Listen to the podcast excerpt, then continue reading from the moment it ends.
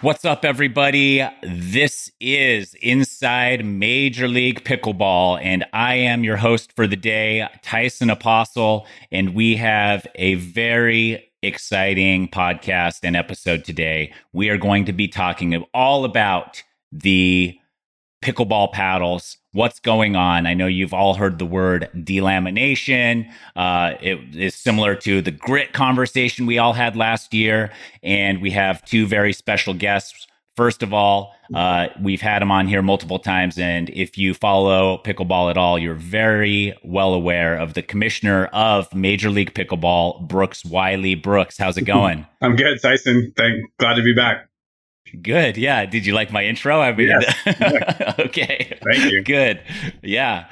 And uh, we have with us uh, a representative uh, from Pro Pickleball Labs. He's been helping uh, pickleball uh, make their way in the equipment realm, similar to what he did with uh, baseball, softball. Uh, I think he, uh, Curtis, you also did some football uh, stuff, just like all across the board. And our guest with us is Curtis Cruz, managing director at Pickleball Pro Pickle Pro Labs, Pickle not Pro. Pickleball Pro Labs, right? Pickle Pro yep, Labs. You got it. Curtis, you got it. how you doing? Straight from Louisiana. Yeah, doing real well. Thanks, Tyson. Good. Uh, I think I want to start right at the beginning here of how did Pickle Pro Labs come in contact with Major League Pickleball? Like, I, I know that we've seen uh, these complaints about equipment not being on a level playing field. This has been happening for, I don't know, a, a year or a little more than that, Brooks, I guess. And at what stage you you've been with Major League Pickleball since the beginning. Yes. And mm before that, you were a pickleball fan. Right. And you followed the pro sport. Uh, at what point were you like, something needs to happen here? Something needs to be put in place so that yeah. equipment is regulated? Yeah. I mean, well, we uh, there's another gentleman by the name of Gary Brody who works with closely with Curtis at Pickle Pro Labs. Um, they're also helping us um, in our ball development. As, as, I know a lot of people know, we were we are working on a ball, so um, that's where they first came into our uh, into our radar. And I, I can't pinpoint the exact date, but you know everything, as we all know, in the pickleball world is moving at the speed of light. Uh, and I want to say, you know, it's probably in March, February or March. Um, you know, I, I have been, I was with DUPR for a year uh, out on the road, you know, at 12 different PPA events in 2021. Uh, was out on the road um, getting all the players to play in the first Major League Pickleball in 2021. So I've developed relationships with a lot of the players.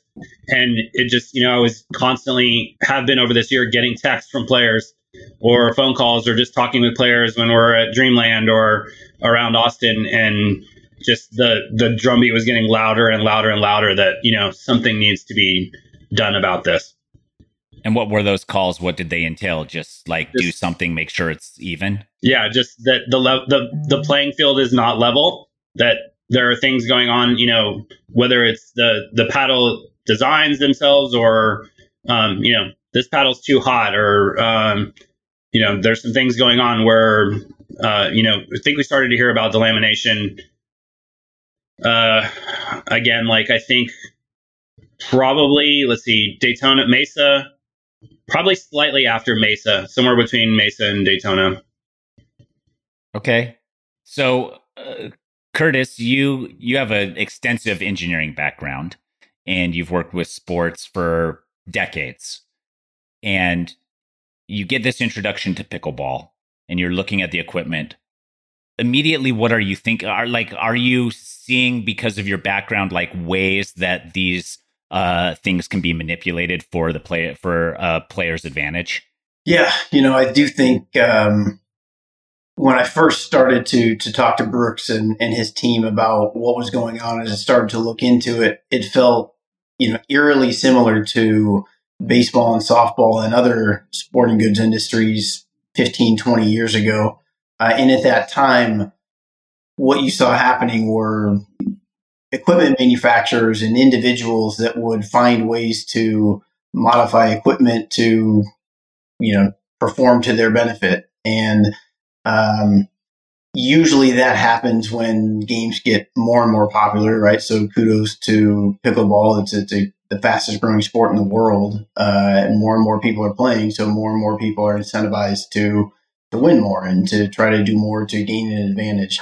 Uh, and so when we start looking at what could happen, you start reading the rules as they're written, you realize, man, you know, there's a little bit of gray area in here, or the certification standards aren't quite up to where they could be or should be. Uh, written, I think they all have the correct intent. Um, but fast forward 20 years later, you, you see the popularity of the game now. You realize that the standards could be written um, in a better way or, or compliance be um, handled in a better way to minimize the likelihood of an unfair advantage or even a dangerous advantage or a dangerous uh, incident on the court. Okay.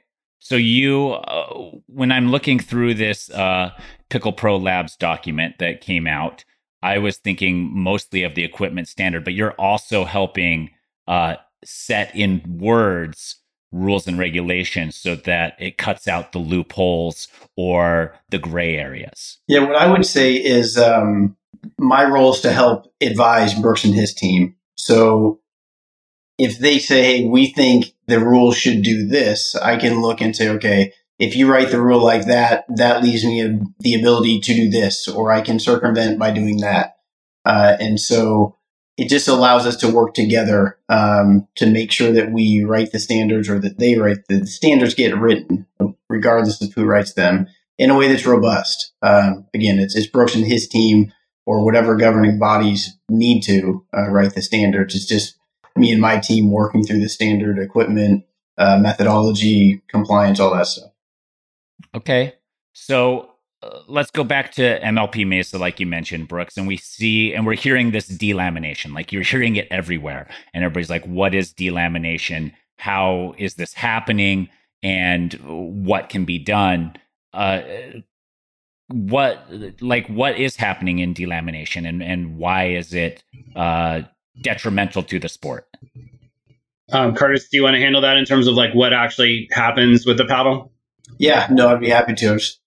I was uh, going to jump how in. do we delaminate paddles on our? well, one, so, one thing I want to one thing I want to say before he explains like the technical part of it is I think also like I want to be clear that I don't think uh there's for on the both the players and the manufacturer standpoint like in the in the conversations we had everybody wants to do everybody that we've talked to wants to do the right thing they mm-hmm. want a level playing field and i don't I almost think this was an unintentional. I think this was people making advancements in paddle technology, which is the, I mean, the the biggest paddles are the thermoform paddles, which have like the foam edge. So they were trying to increase the stability of the paddle um, and make the sweet spot bigger and do positive things. And I think there was an accidental, the accidental consequence of that was it created a situation by which the paddle can deteriorate but get better, which was not happening before with the old honeycomb paddles and different manufacturing process. So I just want to be clear. I think I don't think people were doing this on purpose. I think it was like an accidental thing, and then you know people have figured out that it is an advantage, and that's where we are right now. So yeah, I kind of like am imagining like a caveman discovering fire for the first yeah, exactly. time. Yeah, yeah. And like somebody being like, this old paddle is hitting so much harder yeah. than it did when it was new. And that didn't used to be the case with right. the old technology. As the paddle wore down, it lost pop, it lost power. And now with all the new technology, it's some of them, it's doing the reverse. Right. Yeah.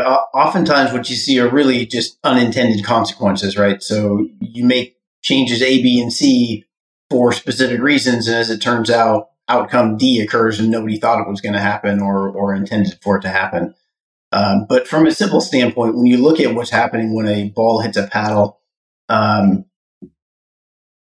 when the, the, the ball itself is not very right, it doesn't bounce like a bouncy ball. It doesn't bounce like a golf ball, right? It drop it on the ground. It doesn't bounce very much at all, really, compared to many other sports, right?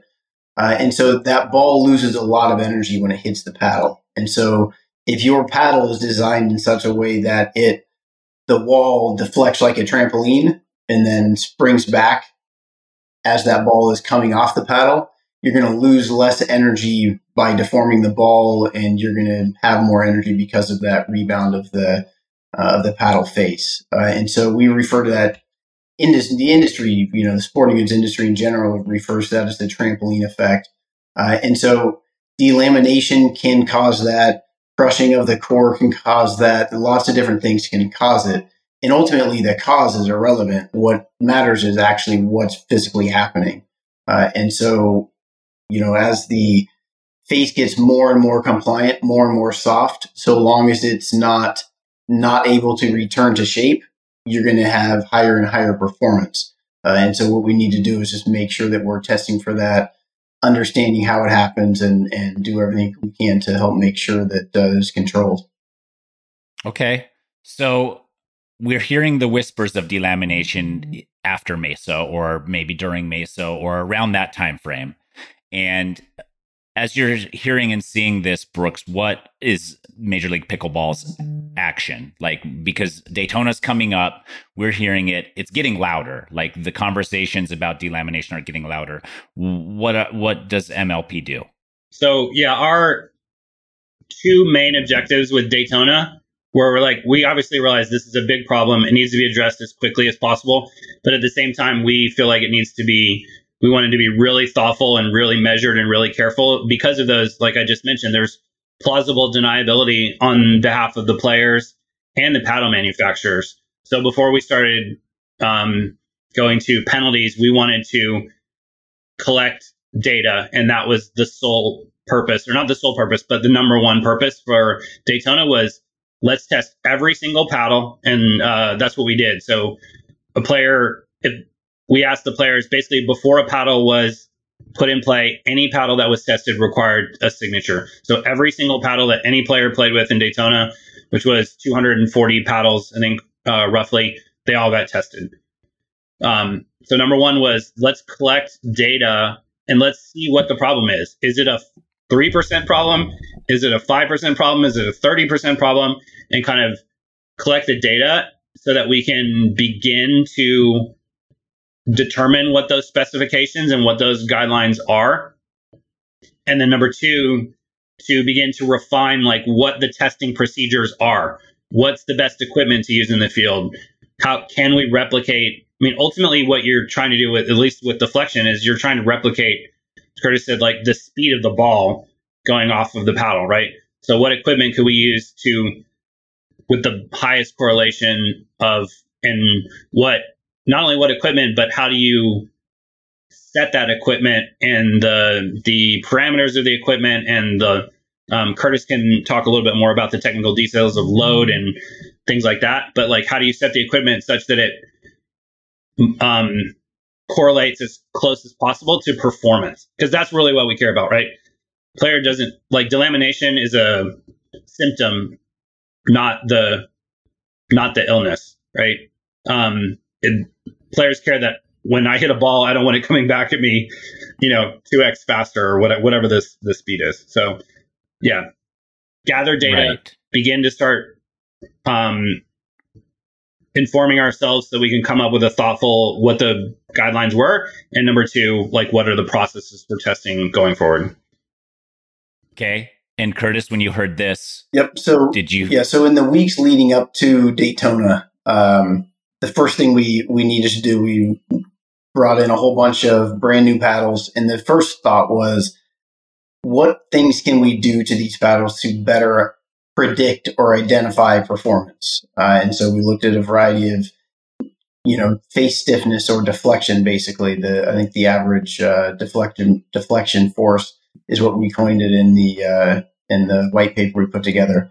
Um, that was really the most critical thing that we wanted to do was identify how similar or different are these paddles when they're new. Um, because the current testing that had been done, really everything looked the same, right? It, you couldn't really tell the difference. You look at all the data, there's no way to know, right? It, it all looked like it could have been from the same paddle. Um, so we needed to come up with a test methodology that made clear delineations between the products. Uh, and so if you, you know, like I said, you, you don't compress enough, everything looks the same. And if you compress too much, the other extreme, everything breaks, right? So there's some sort of a happy medium that says, okay, here's where we've achieved a difference and we can now tell the difference in these paddles. And it's, you know, over the course of time doesn't appear to be damaging or causing any sort of uh, negative effect or um, uh, consequence on the paddle itself. So we did that beforehand, identified a pretty good um, and practical and reasonable uh, test parameter, we think, uh, and then we executed this uh, the same protocol and principle at the uh, Daytona event. Looked at all the paddles, and as it came through, we I think were were pleasantly uh, surprised to see that almost all the paddles uh, fell within a within a close range of each other. Right, there's certainly bell curve. Yeah. But yeah. There were there were only a handful of outliers, and so the next step is to say, you know, what does this mean for actual on field or on court performance? That we don't know. I can't tell you what a current deflection force is and what sort of um, hit ball speed you're going to be looking at. Um, that's really the next step. We're building equipment right now to measure that directly. So right now we have um, a little bit better than anecdotal information on how these paddles perform and how it correlates based on the deflective force. Um, so when we looked at it, you know, reasonable people looked at the data and said, well, here's where everything falls in this bell curve.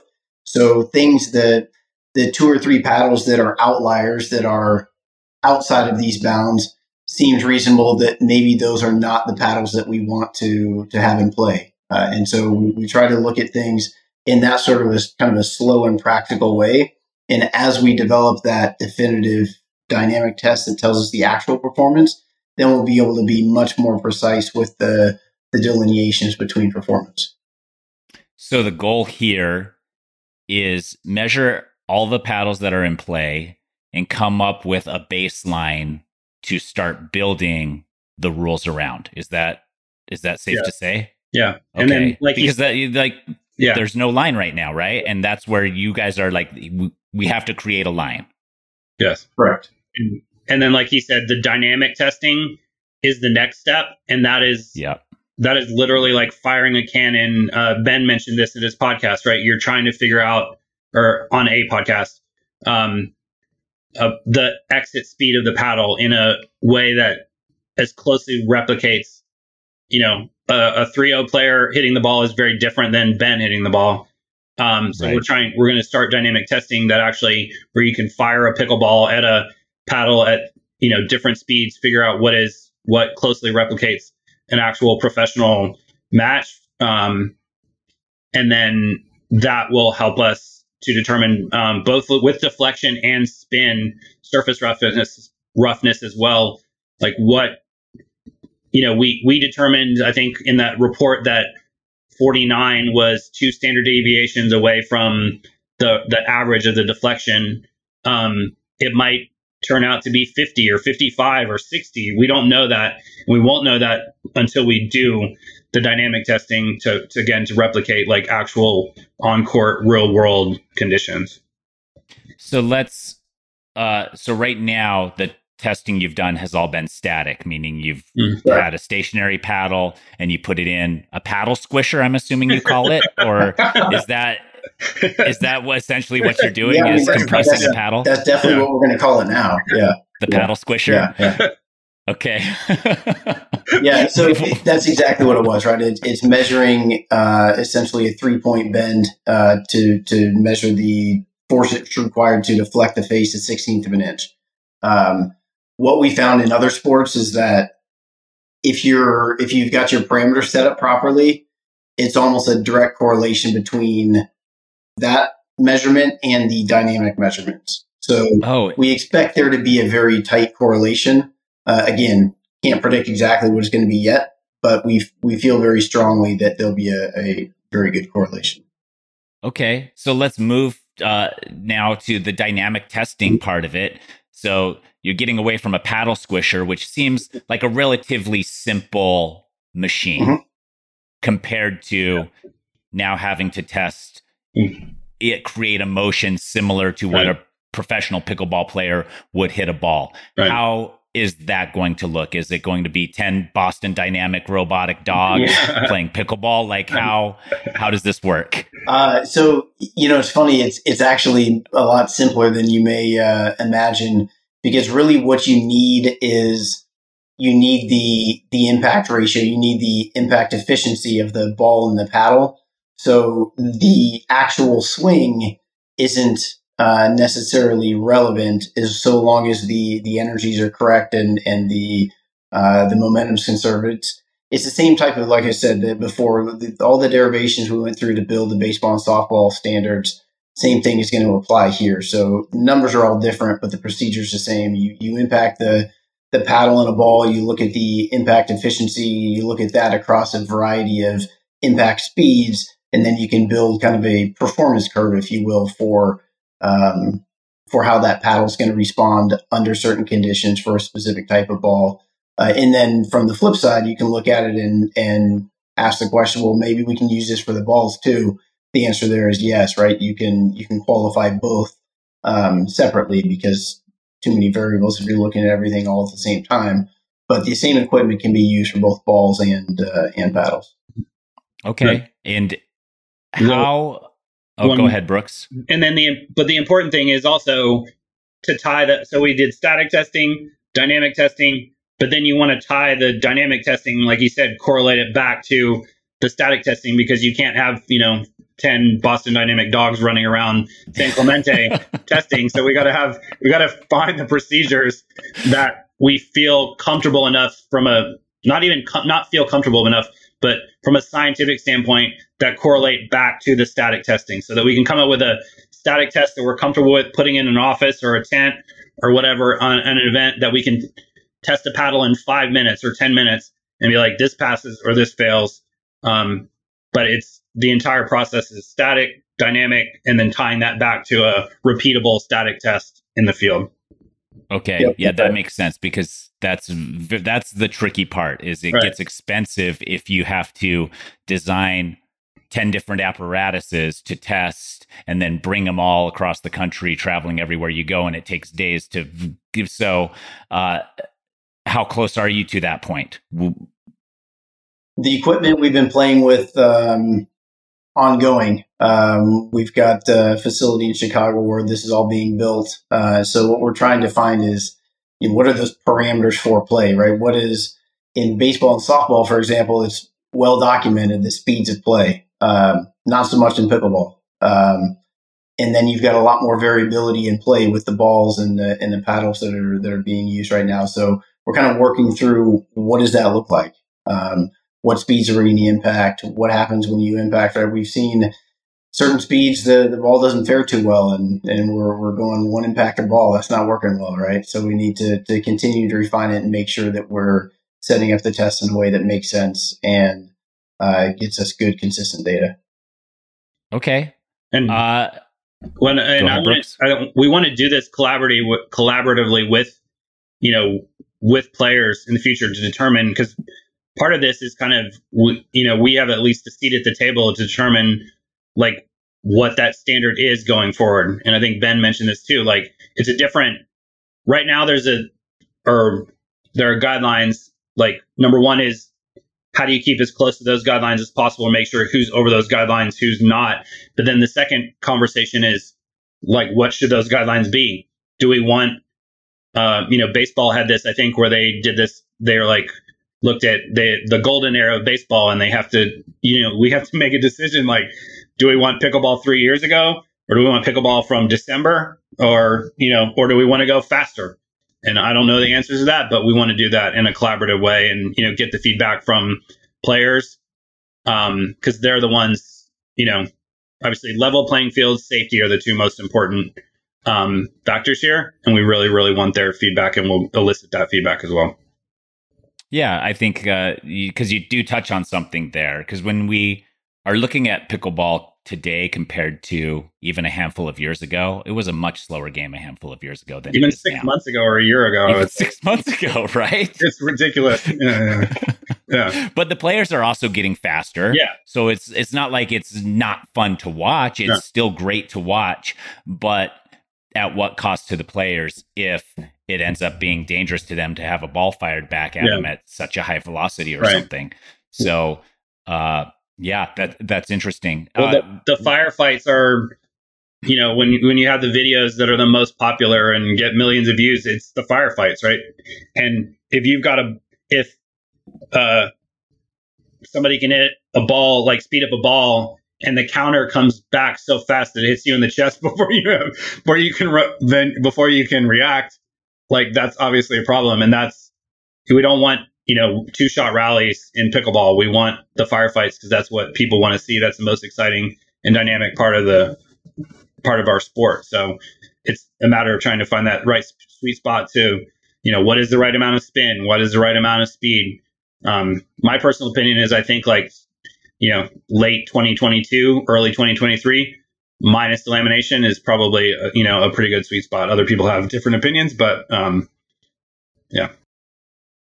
Yeah that'll be do you have the players started weighing in on this already? Uh, have you had conversations with no players?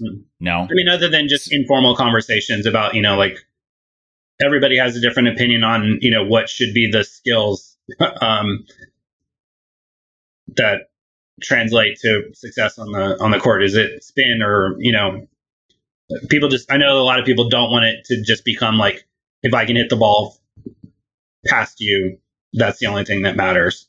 Is a lot of the intricate strategy and different spins and different, you know, the 96 different dinks the pros can hit or whatever, like all of that.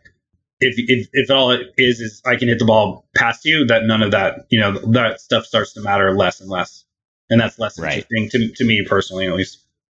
And that's where you have to find the the balance and the yeah. limit. So on this uh, on this Pickle Pro Labs uh, document, were there anything? Was there anything really surprising or stand out ish to you, Curtis, that you didn't expect? Not really. You know the we were pleasantly surprised to see that all the paddles even those that were used still fell pretty tightly within a bell curve. Um, you know, the, it speaks to I think the the foresight of uh, of Brooks and his team as they started to look at to solve this problem. If nobody had done any of this until six months from now, I would venture to guess that that bell curve would have been much wider. In this, mm-hmm. that would have been indicative of a bigger problem, right? Because as soon as you get significant diversity in performance across the board and all the paddles. Now you've got a wide range of performance and you've got a lot of arguments about what's allowed, what's not. But right now, you know, the, the, the, a problem is brewing. Um, but I think that we're in a good place to cut it off before it becomes uh, significantly, um, you know, negative uh, towards the industry and towards the market. So the surprise was that it's not a big problem yet. It, yeah, the surprise was that uh, it, it you know, I always I always look at it conservatively. Like we didn't know what to think when we were going into it, right? Like how yeah. how bad is this going to be? Uh, not as bad as it could have been for sure. Um, yeah, so um, if we think that six paddles fell out of you know six out of two hundred and forty fell out of what we feel like would be a prudent guideline for San Clemente, and to be clear, again, we might that line might change. It could end up being 10 paddles or 12 or 15. But like you said, um, just we're happy that it wasn't, you know, 40 or 70 or you know, like something like that. Yeah. And you you said that uh I mean all of this is anonymous with the mm, paddles, the yeah. companies, all of that yeah. stuff, but you have had conversations with some of these paddle companies and the players. Yes. So what was we, the general yeah, we, reaction to people you had conversations with? So yeah, we yeah, that's a very good point to bring up. Is we had two rooms in Daytona. One was like the players drop the paddles off, you know, turn them in, drop off, pick off. Then the other room was, you know, um, paper on the door. Um, nobody was allowed in there except for the Pickle Pro engineers when they were doing when testing was going on, including myself, including any of the MLP staff. So we wanted to create that separation so that um, the engineers knew what what the paddles that fell out of guidelines were and what you know whether it's from the player standpoint and the manufacturer standpoint, but we wanted to rem- keep this information so that we didn't, so we were not biased making rules going forward or dealing with players or anything like that. So Curtis's team um, also privately contacted, you know, the I think it was six players and six manufacturers or something like that um, uh, privately and had discussions with them. And yeah, I think um, Curtis, you should probably just you know tell them what, how how those conversations went. Yeah, no, echoing what you said exactly. Uh, they were all positive. Um, certainly not accusatory in any way, right? I mean, the, the data we're sharing is simply the data was collected. There's no um, estimation on how the certain paddles would form certain ways. Uh, it's just this is what the data showed, and this is what we're we're trying to understand. And so, from paddle manufacturers, they're excited to hear that there's a standard going forward that maybe is more meaningful than what currently exists. Because if you, like we said, if you just looked at all the paddles in that group and tested them per the current standards, everything looks the same, right? There is no bell curve. Everything's one grouping. Uh, and so what we're seeing is giving them more information and, and allowing them to design more effectively for the players that they're supporting and, and the market in general. Uh, and players, at least all the players that we've spoken with and I've spoken with, um, want the game to be fair. They're not looking to cheat.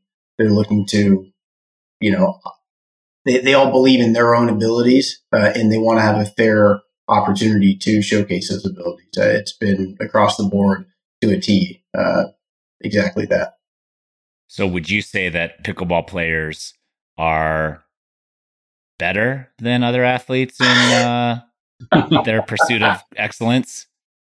Uh, you know what? I I've been looking a lot at the paddle performance. I can't tell you much about the player performance. okay. uh, I want to go back real quick to this and the anon the anonymity anonymity of Anon- yeah anonymity anonymity of turning in your paddle. I got it close enough. You're close. You're good. Close enough. Doing it anonymously.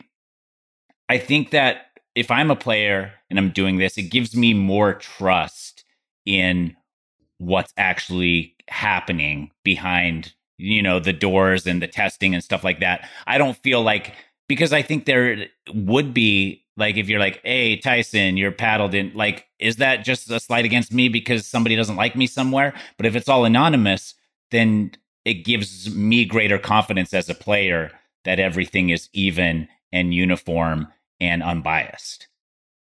And I think that you create a kind of a you know a, a safety net or a trust nest or whatever you want to call it with these players and that will in turn produce better more accurate results. Yes that's that was what we were going for.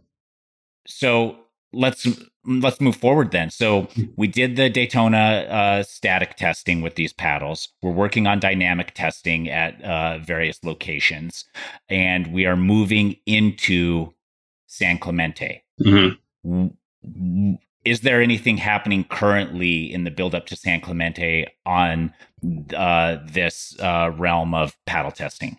Yeah, I mean, and, and what is happening? Um, we have not fully fleshed out or published exactly what those rules will be going forward. Um, we'll do that over the next couple weeks. Like we have a we have an internal competition committee that's myself and a couple other owners, Steve Kuhn, um, uh, Courtney Johnson, our referee. And so we have a committee that meets and discusses the competition. Um, we'll do that in consultation with Curtis and uh, Gary and the Pickle Pro Labs crew and determine what those rules will be. Um, I think just the most important thing is we will any rules that we do will publish them and be as clear and transparent uh, as possible going forward to the players, to our owners, the you know the the team owners, and to the paddle manufacturers. My guess, again, we haven't done this, but it'll probably be like if a paddle falls outside of the guidelines, it will not be allowed in play. Um, that's that's kind of my best guess is what is what we'll do. But we want to do we want to do it preventative and yeah, preventive um, rather than punitive. Okay, so well before or before the event. Mhm. You'll have an opportunity to get your paddle tested. You'll have an opportunity to see if it falls within the parameters. You'll know the parameters, Mhm. which uh, my understanding is that these parameters could change. This is just Yeah. based on the knowledge we currently have Right. and what we're thinking is the best currently. Right. Like if we do some more testing in the next couple of weeks and we decide that 49 average deflection number should be 55 or something, and then we'll contact those other players that had the paddles that were, or P- Curtis's company will contact those players and be like, you know, this paddle fell outside of the round, so you, you know, you may want to be aware of this. Um, but I think what we'll probably will do also is not only test like at the beginning because like I I've had a paddle that I used personally that was like okay on Tuesday night, and then I traveled uh, to San Clemente to do a site visit and was playing, and then Wednesday it was not okay, and just that that happens. Um, so we will probably test like you know at the beginning, and then also probably test like everybody. Uh, I don't know, maybe everybody before the knockout round matches. So like quarterfinals, semifinals get that get those paddles tested, you know, immediately preceding those matches as well. And and what will the protocol be there if they test okay, they play, but then they test them again later on and they're not okay? Will they be punished for that, or will they just I- be taken yeah. out of play? I don't Sorry, know. The, that's yeah, I don't know the answer. something that. Yeah. happened. Yeah. Okay.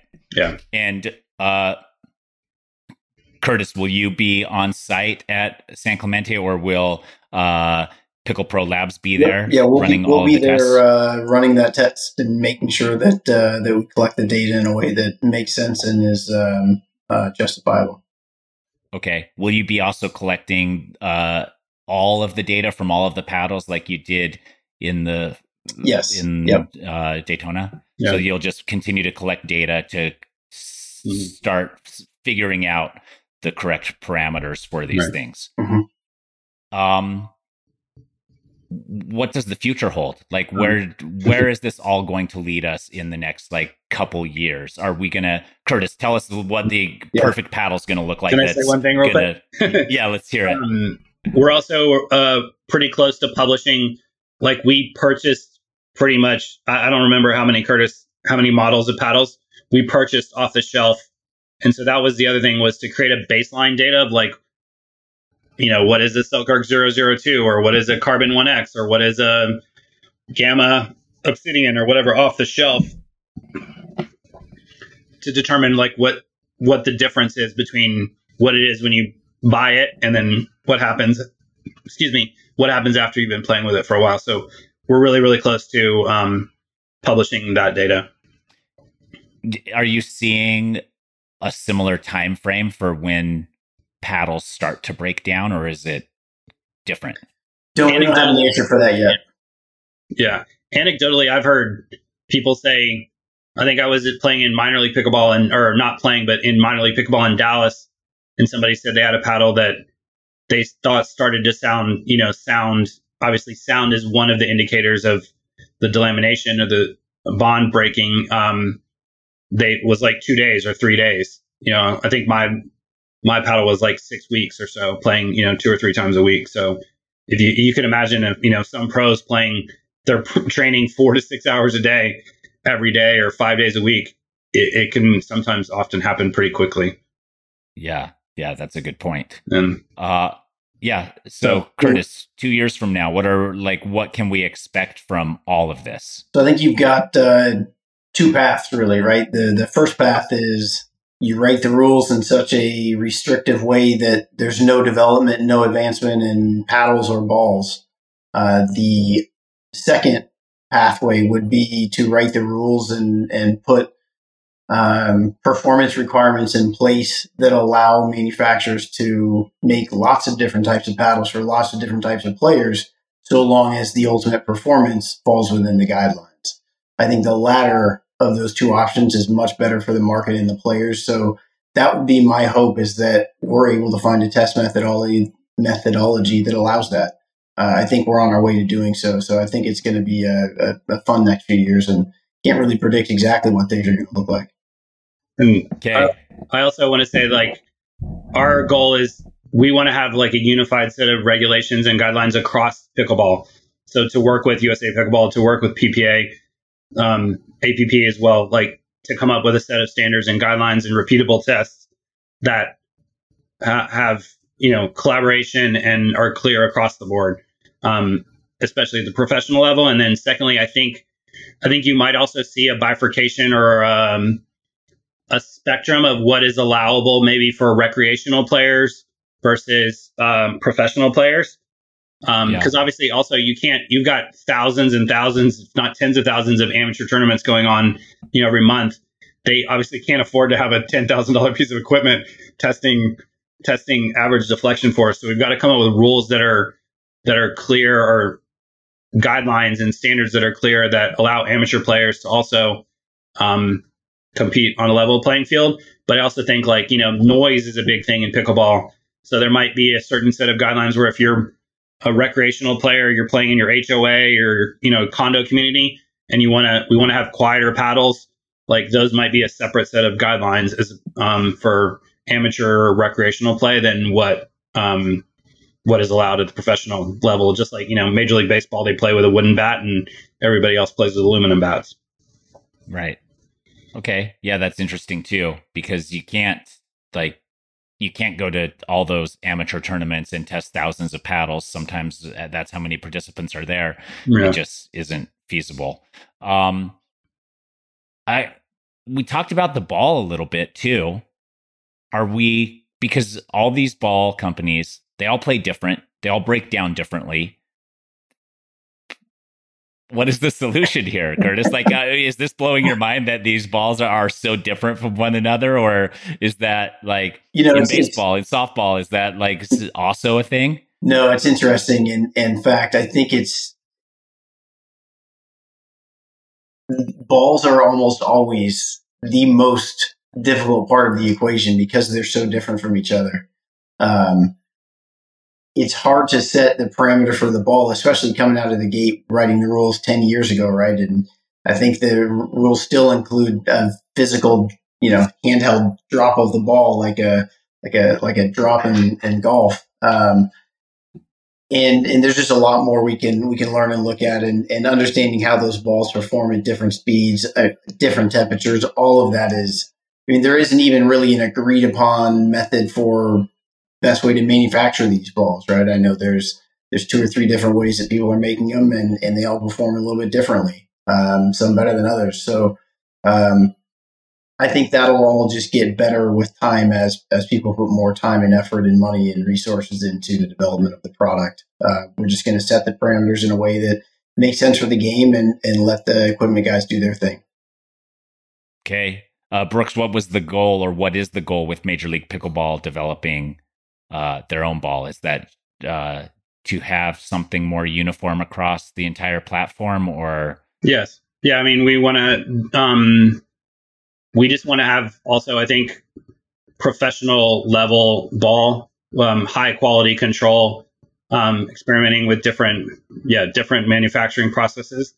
Um, something that, and also come up with this the standards by which through this dynamic testing come up with standards like tennis you know they they switch out balls every six games or whatever it is like to come up with to learn by doing the testing like how long does it take to as you know like the um dura balls come out really shiny right? And the pros they don't want to play with that ball. They'd rather play with a ball that's been played in like one game you know about that um, yeah. So how do we can we possibly even pre scuff balls or you know what are the just as we learn more about like how long balls last and or how should they last or um, how you know what speed do we want in the game um, we'll again use that data to determine what what our strategy is going forward but um, something that lasts longer you know plays better in cold weather and like probably will end up being a different ball that plays better you know if it's below 60 degrees, it's one ball. If it's above 60 degrees, it's another ball. Um, yeah, yeah, that makes sense mm-hmm. because the very there's so many variables, and the ball is like ultra sensitive to all of Yeah. it. Honestly, I Yeah. see guys carrying a cooler around, keeping the balls cold so they move faster. But if you they're too cold, they're gonna crack. And Yeah. if they're there's just like so much to it. Uh, Curtis, welcome to the sport of pickleball. No, I'm enjoying I'm enjoying it, enjoying it very much. Um, yeah, no, I appreciate it. It was Yeah, uh, Wild Wild West here. I love it. I love it. That's it's it, like you know people say what a time to be alive, but if you are in pickleball, eh, that that saying is like what a time to be alive. You get to see it move, and and like we said before uh, we hit record here, Curtis. Like you were working with Major League Baseball to put parameters similar to this in play only 15 years ago, and the sport has existed for you know over 100 years. So the fact that pickleball uh, professional pickleball has not really been around that long, and we're already to that point where we're adjusting is, I think, a testament to to the game in general. So, uh, uh, Brooks, anything before we close? Uh, Major League Pickleball San Clemente is uh, June 15th through the 18th is the last event of season three. So as you know, we have two seasons this year. Uh, this is the the end of season. I'm sorry, the end of season one is June 15th through the 18th, a typical MLP Thursday, Friday, Saturday, Sunday, and then the two teams in both the Premier level and the two teams in the Challenger level that are at the top of both of those tables will play in the super finals on that Monday in San Clemente, June 19th. So um, I think we'll be making announcements pretty soon about um, where we'll be broadcasting those. Um, and yeah, tune in majorleaguepickleball.net and our YouTube channel to, to watch those. And uh, we'll make announcements about uh, broadcast. So super excited. San Clemente, I think you've been there before, right? Yeah, I think I played Beautiful in a venue. tournament one time where you and Thomas were playing together next to me on a court, getting an Oh, argument. really? Yeah, that's yeah. We were arguing. Yeah, Yeah, I don't know if it was against each other or the other team, but uh, we were arguing mostly with each other, and then a little bit at the, with the other team, but Um, but mostly that- with each other. that's an incredibly beautiful venue. It's just absurdly beautiful, like views of the ocean, and there's like mustard seed flowers growing on the hills in the background. Um, so just really excited to um, to go to that venue. Have the end of end of season one. yeah, if you have not been to a major league pickleball event and you love pickleball, uh, you definitely have to check it out because it really is like unlike any other uh, pickleball event you've been to. Uh, Curtis, thank you so much for your time and uh, sharing with us all of your knowledge and for helping make the sport better. Uh, and that's it. All right. So until next week, this is Inside Major League Pickleball. Thanks, gentlemen. Thanks a lot, Tyson. Thanks. Tyson.